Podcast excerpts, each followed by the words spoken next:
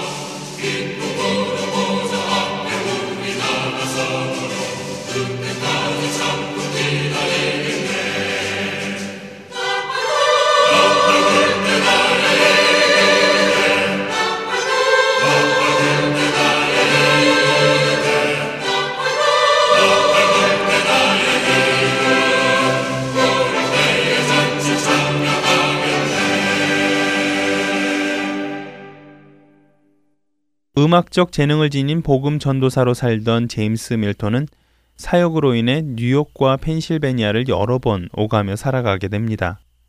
그렇게 이곳저곳을 오가던 그는 리지 풀머라는 여인을 펜실베니아에서 만나게 되고 후에 결혼에까지 이르게 되지요. 그의 아내 리지도 제임스와 같이 예술과 문학에 뛰어난 재능을 가지고 있었는데요. 하지만 안타깝게도 그녀는 심장에 여러 가지 병을 가지고 있었기에 활동에 많은 제한이 있었습니다. 그러던 1888년 가을, 제임스는 인디애나주 프린스톤에 있는 한 학교로부터 교수 임명을 받고 이들 부부는 곧바로 그곳으로 이주하게 됩니다. 하지만 갑작스런 환경의 변화는 심장병이 있던 아내 리지의 병을 악화시켰고 결국에는 그 일로 인해 여러 번 쓰러져 움직일 수 없는 상황에까지 이르게 되지요. 결국 그녀는 그 고비를 넘기지 못하고 그 다음 해인 1889년 6월에 프린스톤에서 세상을 떠나게 되는데요. 아내가 세상을 떠나자 더 이상 프린스톤에 있을 이유가 없다고 생각한 제임스는 다시 아내를 처음 만났던 펜실베니아 윌리엄 포트로 돌아오게 됩니다. 오늘 소개해드릴 찬송가 하나님의 나팔 소리가 지어지게 된 것은 제임스가 아내를 하늘나라로 보낸 지 4년 후인 1893년의 일입니다. 그는 당시 그곳 윌리엄 포트에 있는 파인스트리 교회에서 주일학교 교사로 봉사하며 학생회 지도자로 헌신하고 있었는데요. 그러던 어느 날 제임스는 자신의 집으로부터 얼마 떨어지지 않은 골목길을 걸어가다가 다 쓰러져가는 낡은 집 앞에 한 소녀가 앉아 있는 것을 봅니다. 사실 그 집의 아버지는 술주정뱅이인데다가 어머니는 삭바느질과 빨래로 겨우 생계를 유지하는 동네에서도 가장 가난한 집이었었는데요. 초췌한 얼굴에 다 떨어져 가는 옷을 입고 아무런 희망 없이 앉아 있는 그 소녀를 보는 순간 제임스는 그녀가 안타까워 그냥 지나칠 수 없었습니다. 결국 제임스는 그 소녀에게 다가가 함께 주일학교에 가지 않겠냐고 물어보게 되고 가고는 싶지만 이라고 하며 더 이상 말을 이어가지 못하고 머뭇거리는 소녀를 보며 소녀가 교회에 입고 갈 마땅한 옷이 없다고 생각한 그는 다음 날 새 옷과 새 신발들을 사들고 그 집을 다시 방문하게 됩니다. 그렇게 해서 제임스와 함께 주일학교에 참석하게 된 소녀는 그때부터 꾸준히 주일학교에 나오며 교회 친구들과 함께 열심히 말씀도 배워가기 시작합니다. 그러던 어느 날 갑자기 소녀가 교회에 나오질 않게 됩니다. 그날도 변함없이 제임스는 교회에 모인 많은 주일학교 학생들의 이름을 호명하게 되는데요. 소녀의 이름을 여러 번 불러도 대답을 하지 않자 제임스에게는 혹시 소녀에게 무슨 일이 있는 것은 아닐까 하는 왠지 불길한 생각이 들기 시작합니다. 혹시 얘한테 죽을 병이라도 생겨서 죽게 되면 어떡하지? 구원의 확신도 없는 그 소녀에게 장차 예수님께서 오시는 그날 생명책에 있는 이름들이 호명될 때 그 소녀의 이름이 불리지 않는다면 얼마나 슬픈 일일까? 제임스는 그 소녀에게 아무 일도 없기를 바라며 예배 내내 걱정을 합니다.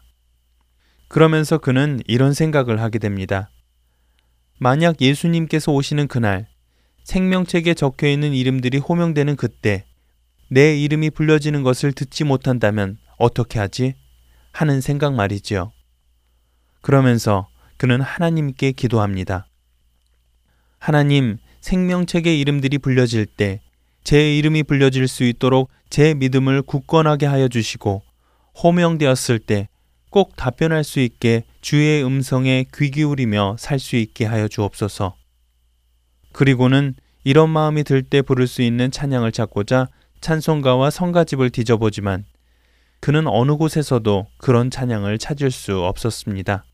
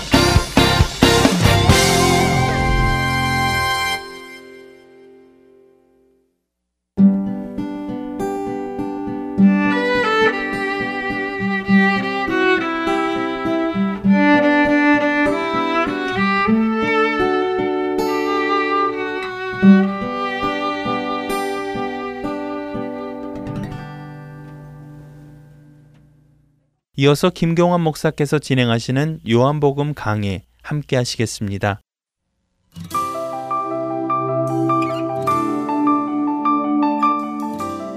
애청자 여러분 안녕하십니까? 아, 요한복음 강의 15번째 시간입니다.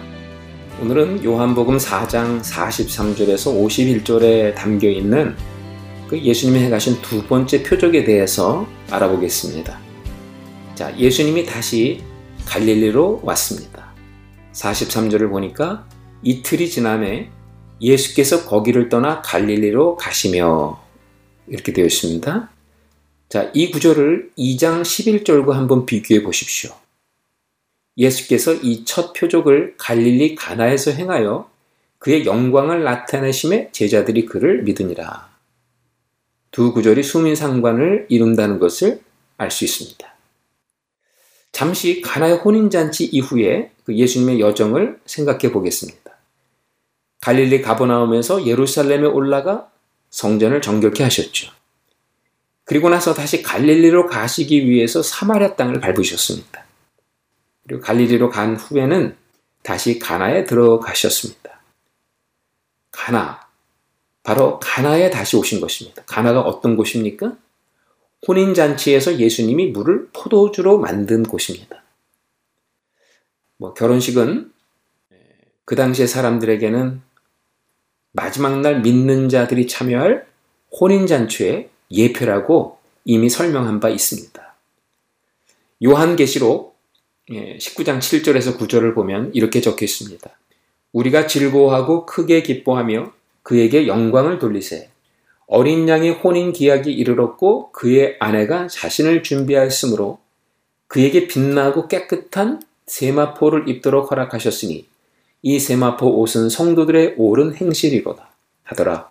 천사가 내게 말하기를 기록하라. 어린 양의 혼인잔치에 청함을 받은 자들은 복이 있도다. 이게 혼인잔치의 모습입니다.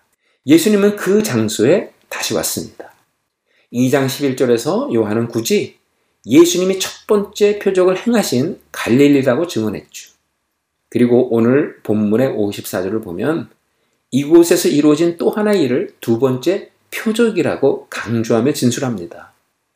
자, 첫 번째 표적은 가나의 혼인잔치에서 나타났는데, 뭐 혼인잔치는 어느 문화권에서나 가장 기쁜 장소로 예, 여겨지고 있죠. 예수님은 그 혼인잔치에서 물을 포도주로 만드심으로 잃어버린 축제를 회복시켜 주셨던 겁니다. 축제를 잃어버린 인생에게 축제의 인생에 대한 가능성을 허락하신 것이죠.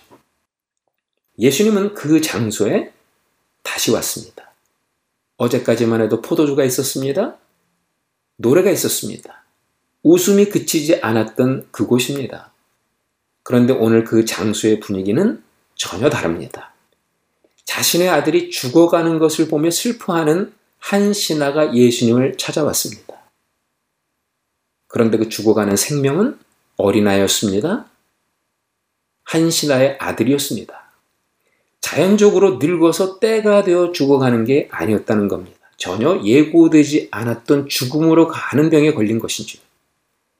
가장 기막힌 현실은 어린 아들의 죽음을 바라볼 수밖에 없는 아버지의 슬픔일 것입니다. 이 아버지는 누굽니까? 그는 신하라고 되어 있어요. 언어를 보니까 바실리코스입니다. 바실리코스는 그냥 신하가 아니라 헤롯 궁전에서 왕을 돕는 자를 가리킵니다. 그렇다면 그는 사회적 신분이 있었던 사람이었을 것입니다. 권력도 있는 사람이었을 겁니다. 그러나 그가 가진 사회적 신분, 권력, 혹은 물질로도 자신의 아들의 죽어가는 문제를 해결할 수 없었던 것입니다. 자, 궁전에 실력인 의원들이 얼마나 많았겠습니까? 아이의 아버지인 신한 뭐 그런 의원들의 의술 혹은 명약을 다 동원해서 아이를 살려보려고 하지 않았을까요? 그러나 그런 것들로 죽어가는 아이를 살리지 못했다는 겁니다. 또 하나 보십시다. 이 아버지는 아들을 지극히 사랑했으면 분명합니다. 그렇기 때문에 20마일을 걸어서 예수님을 만나러 온 것입니다. 그러나 아버지의 그러한 사랑을 가지고도 안 됐습니다. 죽음은 아버지의 지극한 사랑을 가지고도 해결할 수가 없었습니다.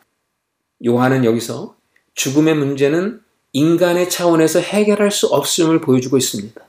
죽음의 문제는 물질, 의술, 인간의 그런 차원에서 해결되지 않는다는 겁니다. 요한이 하고 싶은 말은 바로 이것입니다. 앞서 예수님을 만난 두 사람이 있었죠. 니고데모와 사마리아 여인이었습니다. 완전히 다른 두 부류의 사람이었지만 그들의 근본 문제는 똑같습니다. 예수님께서 니고데모에게 뭐라고 말씀하셨습니까? 내가 다시 태어나야 하리라 라고 말씀했습니다. 종교적인 문제 같지만 생명과 죽음의 문제였다는 겁니다. 물을 기르러 나온 사마리아 여인에게 예수님은 뭐라고 말씀하셨어요? 내 남편을 데려오라 라고 말씀했습니다. 여인은 살기 위해 물을 기르러 나왔고 살기 위해 남편을 구했습니다. 그녀에게 남편은 하나의 생존의 수단이었다는 겁니다. 그렇게 살지 않으면 죽을 것 같아서 또 다른 남자의 품을 찾아간 것입니다. 그래서 예수님은 영원히 목마르지 않는 생수를 주리라 이렇게 말씀했습니다. 이것은 예수님이 그녀의 문제를 생명의 문제로 진단했다는 뜻입니다. 도덕적 문제 같지만 사실은 사마리아 여인의 문제도 결국은 생명과 죽음의 문제였습니다. 자, 두 사람의 문제. 이것이 왕의 신화의 이야기 속에 노골적으로 표현되고 있었다는 겁니다. 니고데모의 문제나 사마리아 여인의 문제 모두 죽음에 직면한 어린 아이의 문제를 그대로 반영하고 있다고 볼 수 있습니다. 생명의 문제, 그리고 영생의 문제는 유대인의 문제예요. 사마리아 여인의 문제예요. 이 왕의 신하 이방인의 문제예요. 우리 모두의 문제인 것입니다. 사람들은 표면에 나타난 육신적인 문제나 도덕적인 문제 혹은 종교적인 문제만을 가지고 예수님께 나옵니다. 그러나 예수님은 실질적인 문제를 말씀하시죠. 그것은 거듭남의 문제요, 생명의 문제요, 영생의 문제라고 진단해 주십니다. 아들의 죽음을 맞이한 이 신하는 그의 문제를 가지고 예수님께 나왔습니다. 4장 47절입니다. 그가 예수께서 유대로부터 갈릴리로 오셨다는 것을 듣고 가서 청하되 내려오소서 내 아들의 병을 고쳐주소서 하니 그가 거의 죽게 되었습니다. 신하는 자신의 실존을 똑똑히 보고 있었습니다. 자기 아들이 죽어가고 있다는 실존을 직시했습니다. 그리고 그것에 대해서 인간의 어떤 방법도 죽음의 실존을 바꿀 수 없다는 사실을 알았습니다. 그때 이 신하는 겸손하게 예수님을 찾은 것입니다.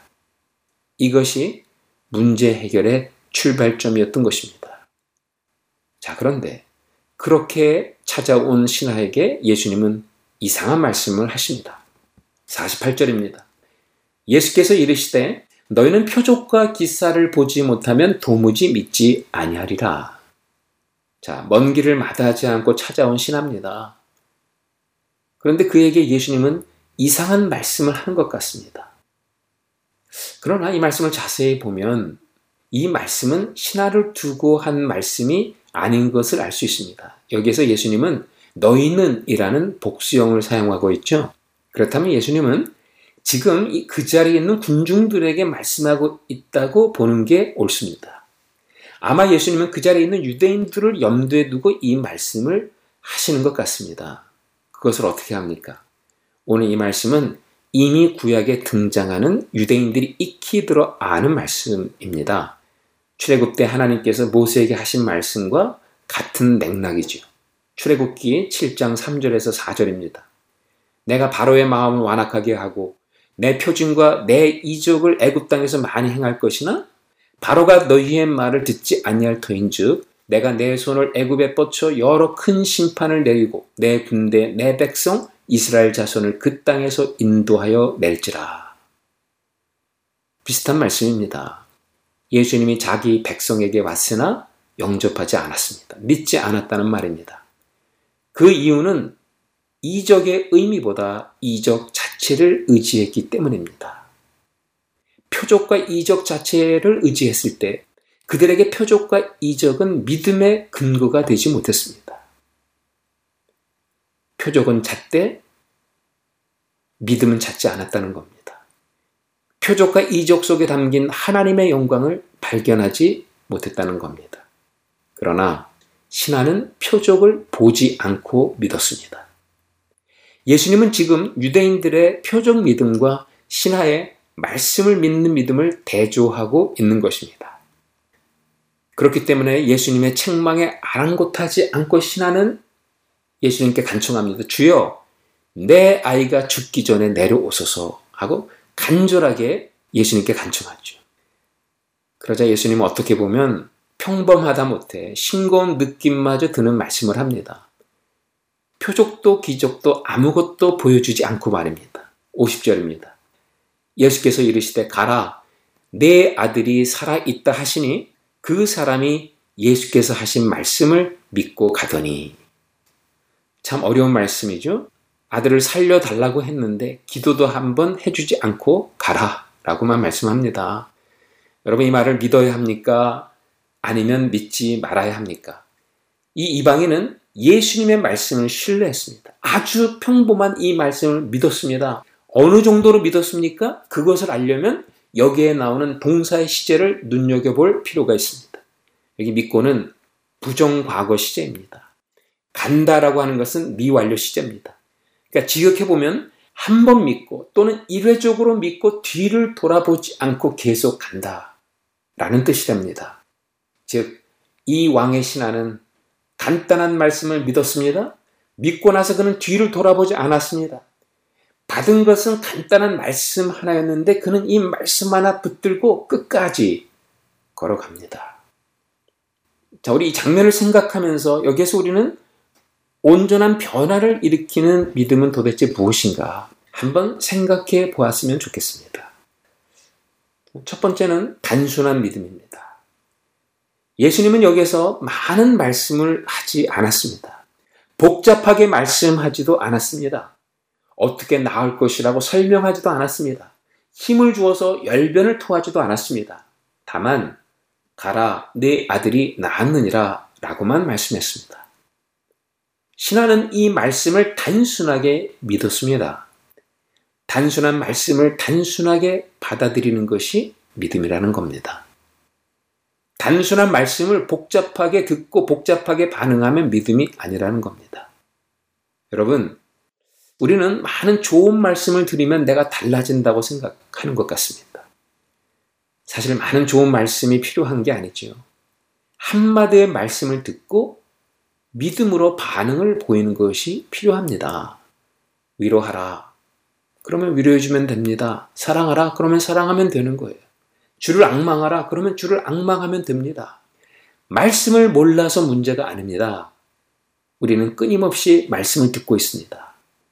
방송을 들으면 말씀이 나옵니다.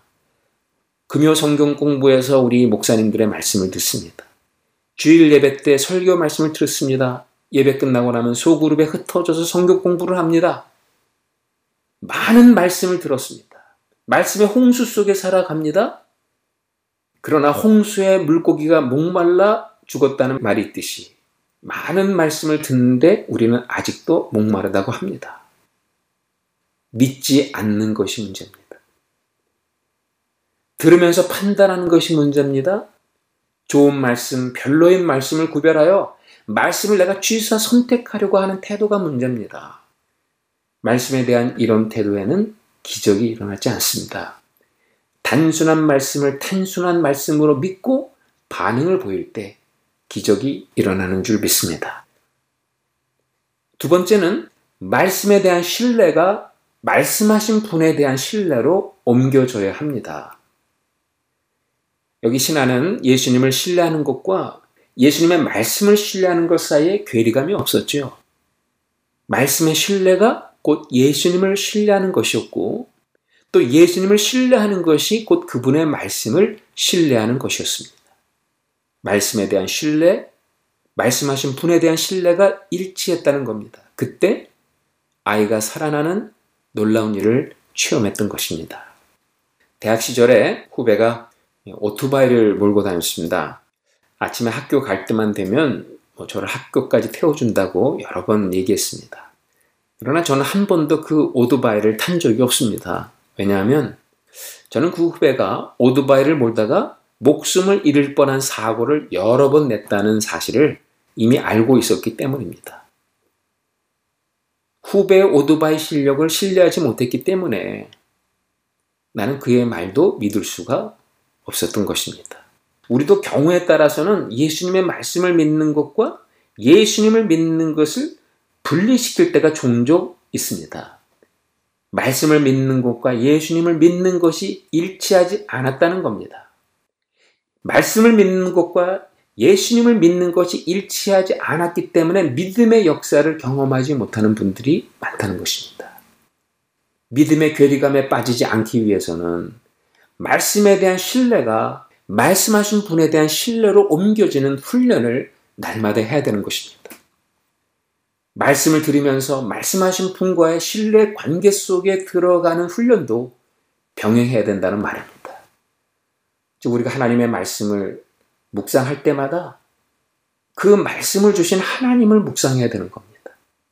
하나님의 마음이 어떤지, 하나님의 생각이 어떤지, 하나님의 관점이 어떤 것인지를 말씀을 통해서 묵상하게 될 때 우리는 말씀과 말씀하신 분에 대한 괴리감을 경험하지 않습니다.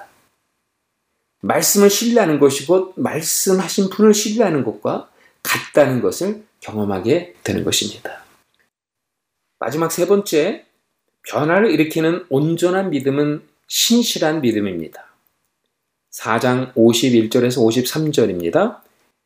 내려가는 길에서 그 종들이 오다가 만나서 아이가 살아있다 하거늘 그 낳기 시작한 때를 물은즉 어제 일곱 시에 열기가 떨어졌나이다 하는지라 그의 아버지가 예수께서 내 아들이 살아있다 말씀하신 그때인 줄 알고 자기와 그 온 집안이 다 믿으니라. 신하는 집으로 돌아가며 예수님을 대면한 사건에 대해 많이 갈등했을 것 같습니다. 다시 예수님에게 돌아가서 죽어가는 아들에게 와달라고 간청할까? 많이 고민했을 겁니다. 그러나 중요한 사실은 무엇입니까? 갈등과 고민 속에서도 그는 이미 출발한 길을 되돌아서지 않았다는 겁니다. 말씀을 붙들고 그의 가야 될 길을 끝까지 갔다는 것입니다. 이것이 믿음입니다. 신실함입니다. 그래서 요한복음에서는 믿음이라는 단어를 두 시제로 사용하고 있죠. 부정과거로 사용했습니다. 한 번 믿는 믿음의 결단을 의미합니다. 믿음이라는 단어를 현재형으로 많이 사용하고 있습니다. 지속적으로 믿는 겁니다. 한 번 믿고 끝나는 게 아니라 신실하게 끝까지 믿는 겁니다. 내가 붙잡은 믿음에 대해 뭐 열매나 결과가 없다 할지라도 끝까지 믿는 신실함을 말합니다. 자, 여리고성을 도는 이스라엘 백성들을 생각해 보십시오. 우리 하나님께서 이스라엘 백성들에게 6일 동안 하루에 한 바퀴씩 돌고 마지막 날에 일곱 바퀴를 돌라고 말씀하셨죠. 말씀에 순종하여 이스라엘 백성들은 열심히 여리고성을 돌았습니다. 그래서 첫날 한 바퀴를 돌았더니 막 지축이 움직이기 시작했습니다. 둘째 날 한 바퀴를 돌았더니 기와가 떨어지기 시작했습니다. 셋째 날 한 바퀴를 돌았더니 벽돌이 무너지기 시작했어요. 마지막 날에는 여리고성이 거의 다 무너져서 신바람 나서 마지막 날에 일곱 바퀴를 돌았다. 이것이 성경 이야기입니까? 아니죠. 여리고 성을 열세 바퀴 돌 때까지 아무 일도 일어나지 않았습니다. 이스라엘 백성들에게 요구되어지는 믿음은 신실한 믿음이었다는 겁니다. 요한복음 2장에 물을 포도주로 만드실 때 예수님은 하인들에게 물을 아구까지 채우라고 하셨습니다. 말씀에 순종하여 하인들은 물을 계속 길어다 항아리에 부었지만 물은 포도주로 바뀌지 않았습니다. 그럼에도 불구하고 그들이 끝까지 말씀을 믿고 순종했더니 결국은 물이 포도주로 바뀌었다는 것이 요한복음 2장의 이야기입니다. 변화를 일으키는 온전한 믿음, 그것은 신실한 믿음이었다는 겁니다. 요한복음이 요구하는 믿음은 믿음의 신실함인 것입니다. 이 신하의 온전한 믿음으로 아들은 살아나게 됩니다. 무엇보다 온 집이 예수를 믿게 됩니다.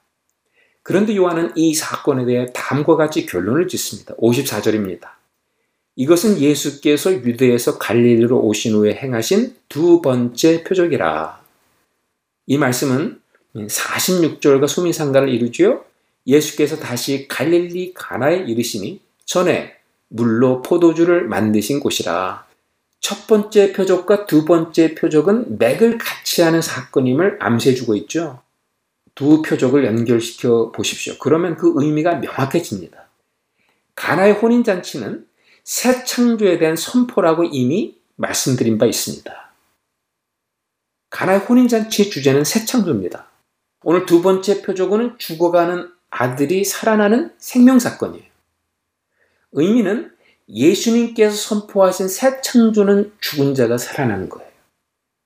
주님의 새 창조는 생명 창조인 것입니다. 죽은 자의 부활인 것입니다. 자, 두 번째 표적에서 벌써 이 표적이 어떤 방향을 가리키고 있는지, 이 표적이 어디로 가고 있는지를 보여주고 있지 않습니까? 일곱 개의 모든 표적은 부활의 표적을 향해 가고 있다는 것을 명백하게 보여주고 있습니다. 예수님은 요한복음 11장 25절에서 26절에 나는 부활이요 생명이니 나를 믿는 자는 죽어도 살겠고 무릇 살아서 믿는 자는 영원히 죽지 아니하리니 이것을 내가 믿느냐 라고 말씀했습니다. 예수님이 부활이요 예수님이 생명이라고 말씀하십니다. 때문에 새 창조를 이루신 예수님께서 우리에게 허락하실 새 창조는 생명 창조요. 죽은 자의 살아남임을 말씀하고 있는 겁니다. 그래서 여러분 이 표적을 들여다보면 이 표적 안에는 부활의 상징들로 가득 차 있습니다. 본문에서 살았다라는 단어가 몇 번 나와요? 세 번 반복됩니다. 4장 50절 그리고 51절 53절에 세 번 반복됩니다. 또 이 신하는 아들이 살아난 사실을 3일째에 확인하게 됩니다. 첫째 날 신하는 아이가 죽어가는 것을 보고 가나로 갔죠. 둘째 날 예수님을 만났습니다. 하나님의 말씀을 받았습니다. 제 3일째 다시 가보남으로 돌아가는 길에 아들이 살아났다는 소식을 듣습니다. 가나의 혼인잔치 때에도 사흘째 되던 날, 사흘째입니다. 갈릴리 가나의 혼례가 있어로 기록되어 있죠. 신하는 사흘 동안 죽음의 골짜기를 지났는데 3일째 부활의 기쁨을 맛보게 되었음을 보여주고 있는 겁니다. 오늘 신하가 믿었던 말씀은 부활이요 생명이신 예수님의 말씀이었습니다. 때문에 부활이요 생명이신 예수님은 자신의 말씀의 능력으로 죽은 자를 살렸던 것입니다. 우리의 믿음이 그러한 기적을 만들어낸 게 아니라 우리가 믿는 그 믿음의 내용, 그 믿음의 대상이 부활이요 생명이기에 그 말씀을 믿으면 죽은 자가 일어나게 된다는 것입니다. 우리가 이 말씀을 통해서 한 가지 더 보고 싶은 게 있습니다. 앞서 신하는 오셔서 고쳐 주십시오라고 예수님께 간청했을 때 예수님이 그 자리에 반드시 있어야 된다고 요구했어요. 그럼 그가 예수님을 만나고 나서 변했죠. 예수님의 주심을 말씀을 믿는 게 곧 예수님을 믿는 것임을 깨닫게 되죠. 즉 그의 믿음은 말씀을 믿는 신앙으로 변했습니다. 자, 이 말씀을 처음 들은 원 독자들의 심정을 생각해 봅니다. 예수님은 이미 승천했고 제자들은 거의 다 떠나갔습니다. 이제 그들에게 남은 것이라고는 예수님이 남겨준 말씀밖에 없습니다. 교회를 향한 핍박은 이미 시작되었습니다. 예수님의 부재, 제자들의 부재로 교회는 외부의 핍박을 견뎌내기가 쉽지 않은 상황입니다. 이런 때 핍박받는 교회가 이 말씀을 들었다고 상상해 봅니다. 예수님은 아이가 죽어가는 장소에 없었지만 다만 멀리서 주신 말씀 한마디, 가라. 내 아들이 살았느니라를 믿었을 때, 그 말씀은 예수님이 함께 있는 것과 똑같은 역사를 만들어냈다는 거예요. 우리에게 위로가 되는 말씀 아닙니까?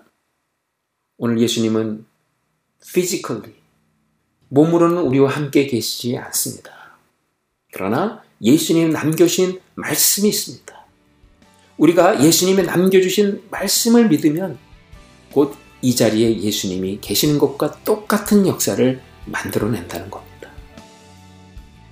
여러분, 하나님의 말씀이 이러한 능력의 말씀이라면 믿어볼 만하지 않습니까? 이 말씀을 공부해 볼 만하지 않습니까? 네, 오늘은 여기까지 하겠습니다. 청자 여러분, 다음 주에 다시 뵙겠습니다. 안녕히 계십시오.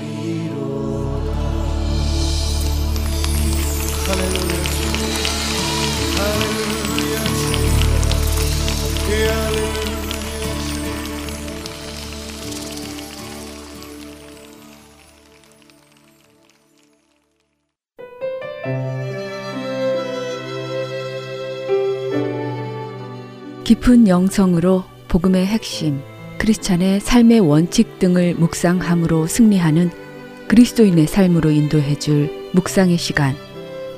주안의 하나 오부 오스왈드 챔버스의 주님은 나의 최고봉으로 여러분을 초대합니다.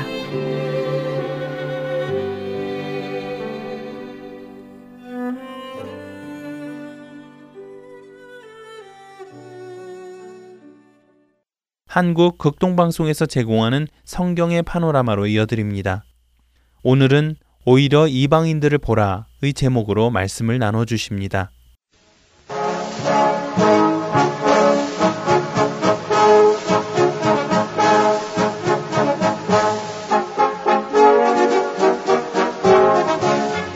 성경의 파노라마.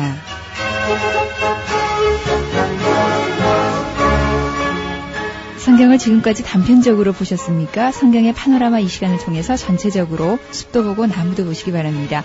노우호 목사님이십니다. 목사님 안녕하세요. 반갑습니다. 김성윤입니다.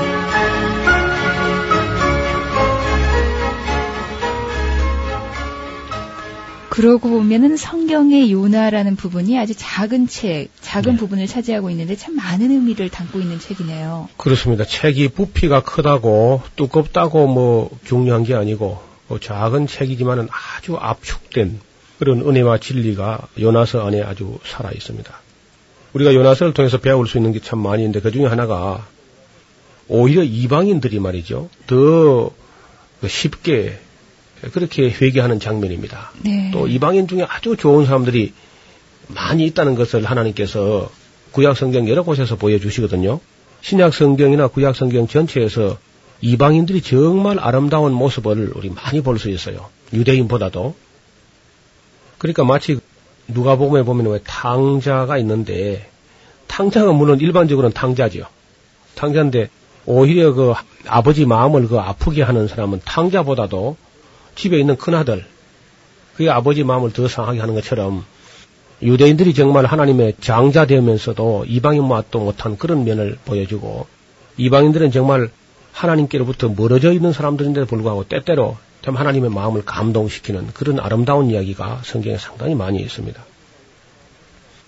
애굽 왕 중에서 그 바로 왕 같은 사람 보면은 비록 그 사람이 애굽 사람이 있지만은 요셉을 탁 전격적으로 기용하면서 그리고 요셉 안에 있는 그 하나님에 대해서 상당한 믿음을 가지고 마음을 넓히는 그런 장면도 우리가 볼 수 있고요. 네, 그렇죠. 엘리야 시대에 보면은 그 사르밧 과부라는 분이 그 두로와 시돈 지방의 여인이거든요. 그 유대인이 아니에요. 그러니까 그런 여인들이 오히려 하나님의 종 엘리야를 영접하고 또 복을 받게 되잖아요. 이스라엘에 그때 홀로 된 여인이 많이 있었지만 아무도 그 3년 6개월 가물음에 은혜를 받지 못하고 사르밧 가부뿐이었다. 이것이 예수님도 지적을 하셨던 거죠. 엘리사 시대에 보면은 이스라엘에 많은 나환자가 있었어요. 이스라엘에. 근데 아무도 은혜를 받지 못하고 오히려 아람 나라 군대 장관 나만이 와서 은총을 입게 됩니다. 이것도 예수님께서 누가복음 4장에 보면은 첫 번째 설교하실 때에 나사렛 해당에서 설교하시면서 그걸 지적합니다. 차라리 은혜를 잘 받을 수 있는 가장 가까운 데 있는 유대인들은 은혜를 받지 못하고 오히려 먼 데 사람이 와서 은혜를 받는다는 겁니다. 이 마음이 상하겠죠, 하나님도. 여호수아 시대에 보면은 여리고의 그 기생 라합, 라합. 그건 가나안 여인이거든요.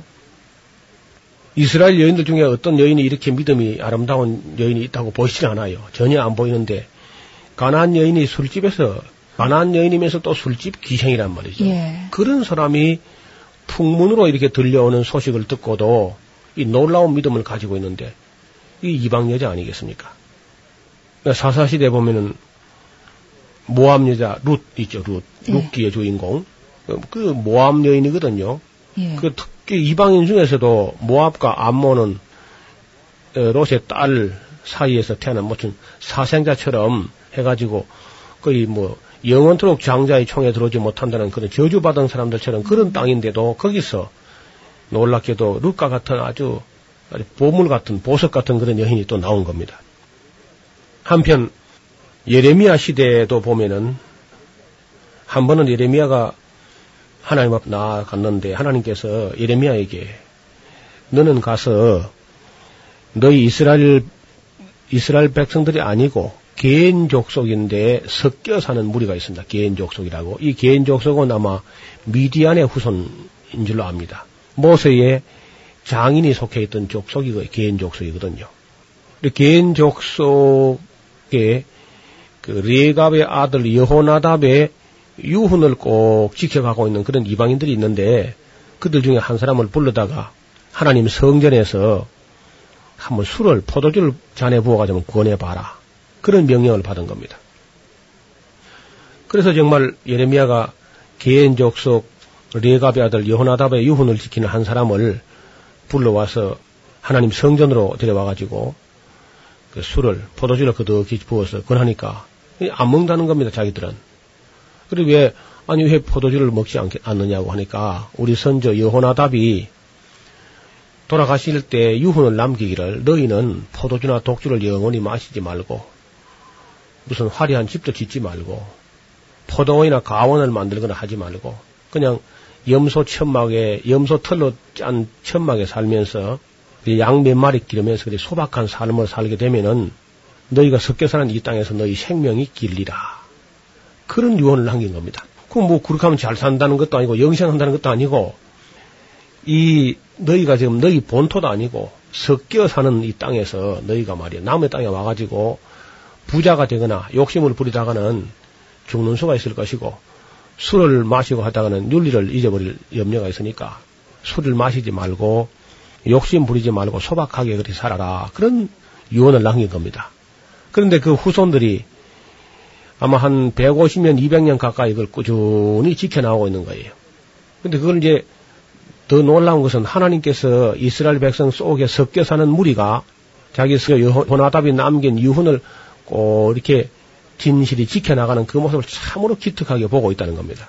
그러면서 하나님의 탄식이 뭐냐 하면은 교인 족속 중에서 레가비 아들 여호나답의 유언은 실행되고 있는데 어찌하여 이스라엘 백성 가운데 내 말은 실행되지 않고 있는가 하고 탄식을 하는 장면이 나와요. 그러니까 섞여 사는 이방인인데 자기 선조가 남긴 것도 그렇게 진실이 지켜나가는데 견실하게 예. 유대인들은 하나님의 종 모세를 중재자로 해가지고 그렇게 거룩한 언약을 맺었는데 그걸 그저 헌신짝처럼 벗어던지고 예언자를 보내고 또 보내도 회개하지 않는 그리고 지난번에 우리가 살펴본 대로 요나가 니느웨 가서 한 번만 하루만 외쳤는데도 그렇게 임금부터 짐승까지 비옷을 입고 재에 뒹굴면서 금식을 하는데 어떻게 이 유대인들이 이렇게까지 하나님 말씀을 들어먹지 않는가? 예. 하는 이 안타까운 이야기가 예레미야서 속에 있습니다. 그러니까 예레미야 안에서 하나님이 아주 울고 앉았습니다. 예. 예레미야도 울고 하나님도 울고 있는 그런 장면이 나오는 거죠. 어, 예레미야 35장에는 이, 이 여호나답의 유언을 지키는 사람들은 참 그 놀라운 사람들이. 그래서 하나님께서 앞으로 두고 두고 개인 족속 레가비 아들 여호나 유훈을 지키는 그 사람들 중에서 내 앞에 설 자가 끊어지지 않을 것이다. 그렇게 말씀하시는 것을 볼 수 있습니다. 우리도 하나님을 혹 지금 안 믿는 사람 중에서도 조상이 남긴 거룩한 유훈, 아주 진실하고 좋은 그 유훈을 잘 지키는 그런 사람이 있다면은 하나님께서 그런 사람들도 아주 유의해서 보고 계시다는 거죠. 우리는 자칫해서 그저 아무리 신앙생활을 엉망으로 해도 그저 교회만 다니면 하나님께 잘 봐줄 걸로 그런 착각을 하면 그건 큰일 나는 거죠. 교회를 다니면서도 악을 행하면은 내가 성회와 아울러 악을 행하는 것을 내가 견디지 못하겠다. 그렇게 말씀하시고 오히려 이방인 중에서도 선하게 착하게 살려고 조상들의 유언을 잘 지켜나간 사람을 하나님께서 상당히 신경을 쓰시면서 살피고 있다는 것을 보여줍니다. 그 다음에 예레미야가 이제 그 시드기야 왕의 미움을 받아가지고 신하들의 또 무함을 통해서 진흙구덩이에 빠지는 그런 경우가 있었어요. 진흙구덩이에 처박아 놓고 그저 먹을 것도 주지 않는 그런 때가 있었는데 이러한 그 예레미야를 구원해내기 위해서 구출해내기 위해서 애를 쓰는 사람이 있는데 이게 놀랍게도 이 사람이 구스인입니다. 구스. 이디오피아 사람. 에벤멜렉이라고. 유대인들은 계속 하나님의 예레미야를 예레미야. 진흙구덩이에 집어넣고 뭐 굶기고 하는데 그러한 예레미야를 구원하기 위해서 애를 쓰는 사람이 에디오피아 사람 에벤멜렉이라고 성경은 보여줍니다. 다니엘 시대도 유대인들은 평생을 하나님과 함께 살면서도 하나님을 모르는데 느부갓네살 왕은 다니엘이 그저 꿈 한 번만 해석하는데도 당장 다니엘 앞에 절하면서 다니엘의 하나님을 찬송할지로다 하는 그런 장면을 볼 수 있습니다. 이게 다 이방인이거든, 이게 다. 메대 왕 다리우스가 그 신하들의 무함을 받아가지고 다니엘을 사자굴에 집어넣어 놓고 밤새도록 그저 침소에 들지 못하고 새벽이 미처 밝지 않아서 그 다니엘이 들어간 사자굴에 가서 사시는 하나님의 종 다니엘아 네가 항상 섬기는 네 하나님이 너를 사자 입에서 구원하시게 능하셨느냐 하는 그런 장면이 나와요. 이게 역시 다 이방인인데 참 신의가 있는 사람이죠. 페르시아 왕 고레스도 다니엘이 섬기던 그 하나님을 섬기게 되었고 아닥사스다 왕 같은 경우도 에스라와 느헤미야의 은혜를 베풀어서 하나님 뜻을 이루는 일에 쓰임 받는 것을 즐거워하는 그런 장면을 볼 수 있습니다. 다윗의 시대도 보면요. 우리아라는 장군이 있죠. 우리아 장. 억울하게 죽은 우리아인데 그 사람이 유대인이 아니고요. 헷 사람 우리아입니다. 히타이트 족속이에요. 철기 문화가 꽃피었던 그런 곳인데 그렇게 충직한 장군이 또 유대인이 아니고 헷 사람이었다는 겁니다. 솔로몬의 지혜를 들으려고 찾아왔던 사람은 예루살렘의 어떤 기부인들이 아니고 저 남방 여왕이었습니다. 그 남방 여왕은 지금 현재 아마 예멘이라고 있습니다. 예멘. 사우디아라비아 저 한쪽 구석에 있는 예멘. 남 예멘, 북 예멘 했다가 이번에 통일했다가 또 어려움 겪습니다만 그 예멘 사람들이 옛날 그 스바 여왕의 후손이라 그래요. 예수님께서 심판 때에 남방 여왕이 일어나서 예루살렘에 사는 사람들을 심판할 것이라고. 그들이 솔로몬의 지혜를 들으려고 먼 길을 왔기 때문에 하나님께서 그걸 아주 기특하게 보는 거죠. 진리를 찾아서 목이 마른 사람, 하나님을 찾고 진리를 찾는 사람을 하나님께서 여전히 기특하게 보고 계시는 거죠. 솔로몬 성전도 보면요, 건축할 때에 오히려 가장 크게 기여한 사람들은 그러니까 지금 현재 레바논, 옛날에 두로 사람이 두로, 히람이라고 하는 사람이 기술자들과 재정을 크게 부담했습니다. 그런데 유대인들은 별로 참여도 안 하고 불평만 막 늘어놓고 그랬지 않습니까? 역시 이방인들이 크게 아름답게 그렇게 봉사하는 장면을 볼 수 있습니다. 예수님께서 십자가를 지고 갈 때에 억지로라도 예수님 십자가를 대신 짊어졌던 사람은 구레네 사람 시몬이라고 전해지고 있습니다. 열두 제자도 아니고 좌편에 우편에 안겼다는 사람 다 도망가 버리고 음. 구레네 사람 시몬이 지고 왔습니다. 열 명의 나 환자를 고쳐줬는데 감사하려고 달려온 사람은 사마리아 사람 하나뿐이었다. 그런 이야기도 합니다. 여리고로 내려가는 길에 강도 만난 사람의 선한 이웃이 되어준 사람은 역시 사마리아인이었다. 그렇게 성경은 기록하고 있습니다. 예수님께서 탄생하셨을 때에 가장 먼 길을 가장 먼저 찾아와서 예물을 드리고 경배했던 사람들은 유대인들이 아니고 동방의 어떤 박사들, 아마 페르시아의 박사들이었다고 봅니다. 그리고 신약 성경에 보면 수많은 백부장들이 나오는데 모든 백부장들이 다 로마 사람들이거나 그런데 다 사람들이 다 좋아요. 그래서 이방인 중에서 이렇게 아름다운 사람들이 많이 있다는 것을 보여주고 있고 특별히 백부장 고넬료 같은 사람이라든지 또 구스 네시 이디오피아 네시가 성경을 열심히 공부하는 그런 모습을 우리에게 보여주면서 이방인 중에서 이렇게 아름다운 이름들이 성경에 많이 수놓아져 있다는 것을 볼 수 있습니다. 그렇군요. 성경의 파노라마 지금까지 노우호 목사님이셨습니다. 목사님 고맙습니다. 감사합니다. 김성윤이었습니다.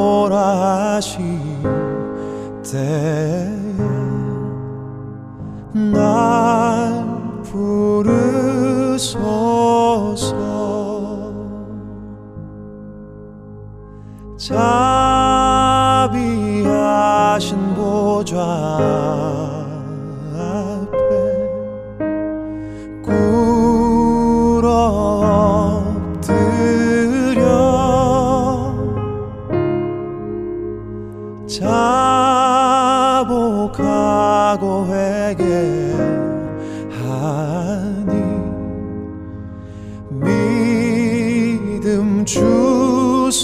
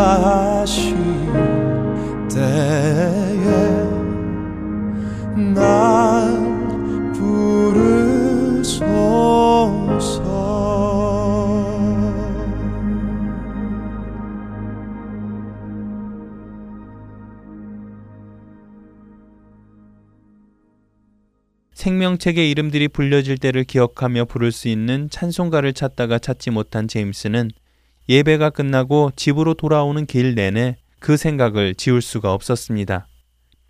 그러던 제임스의 머릿속에 자신이 생각하던 찬송가의 가사들이 생각나기 시작했습니다.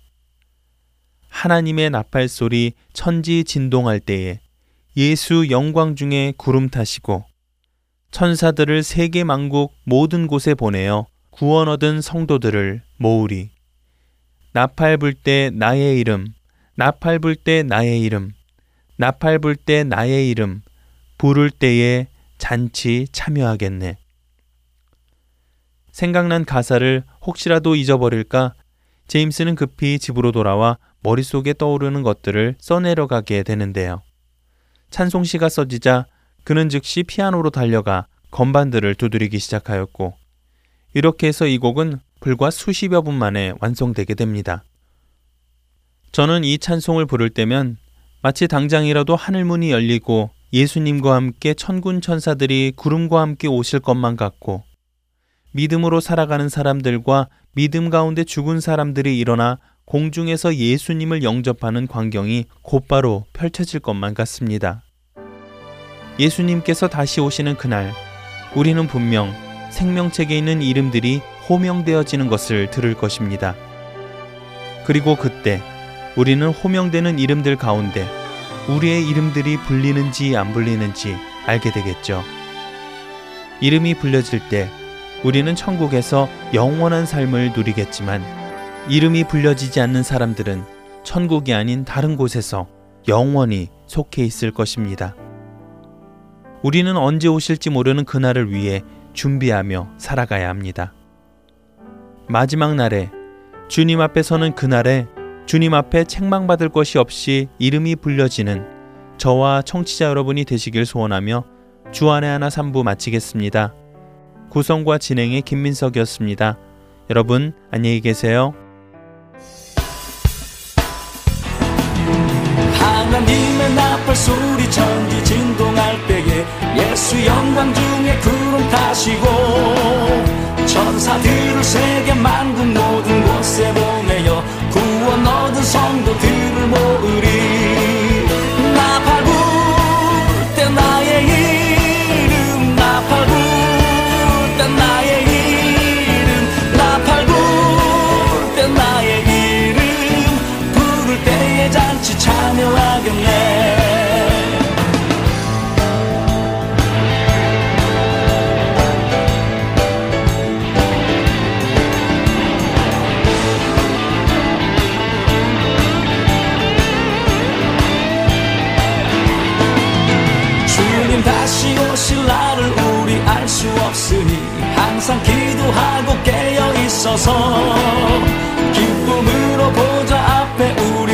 서도록 그때까지 참고 기다리겠네.